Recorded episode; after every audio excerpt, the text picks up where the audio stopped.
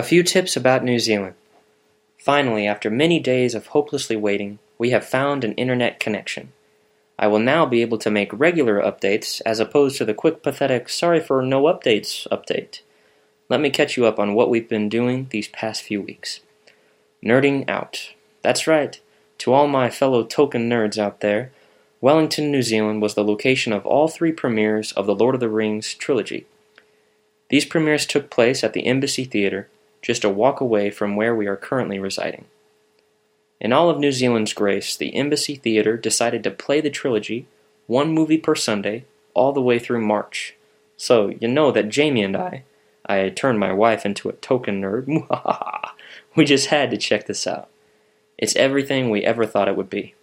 The theater is decked out with the greatest of sound systems, as well as some very comfortable seats. I was sure to sit in the labeled seats of all the cast members, you know, just because I thought the movie was pretty good.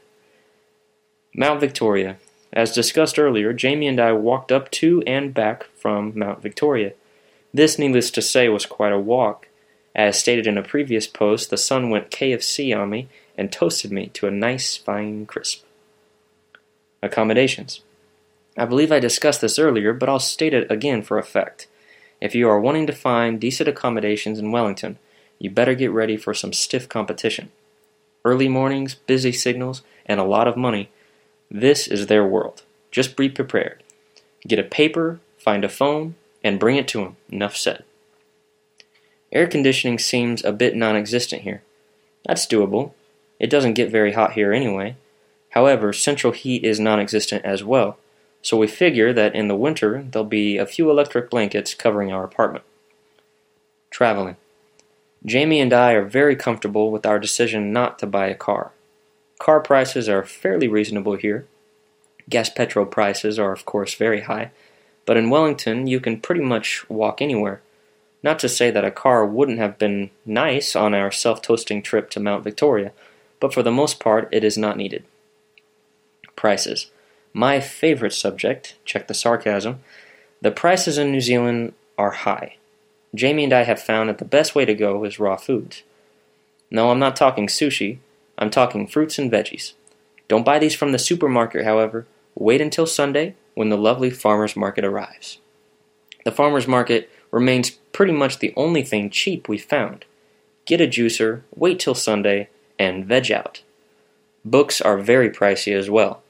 Being both heavy readers, Jamie and I have taken quite the liking to the Wellington Central Library. Three stories of reading goodness await you in that beautiful building. Office supplies are ridiculous. Being a productivity ninja in training, I require a bit more office supplies than the average Joe. However, I'm having to revamp my system a bit. Prepare yourself if you're a GTD nut like me. My wife told me to write this part, Feminine products are very expensive. Consider bringing a year's supply or so. Next. Broadband. We've decided to go with Orcon for our broadband goodness. We've heard a lot of complaints about the New Zealand powerhouse phone company Telecom.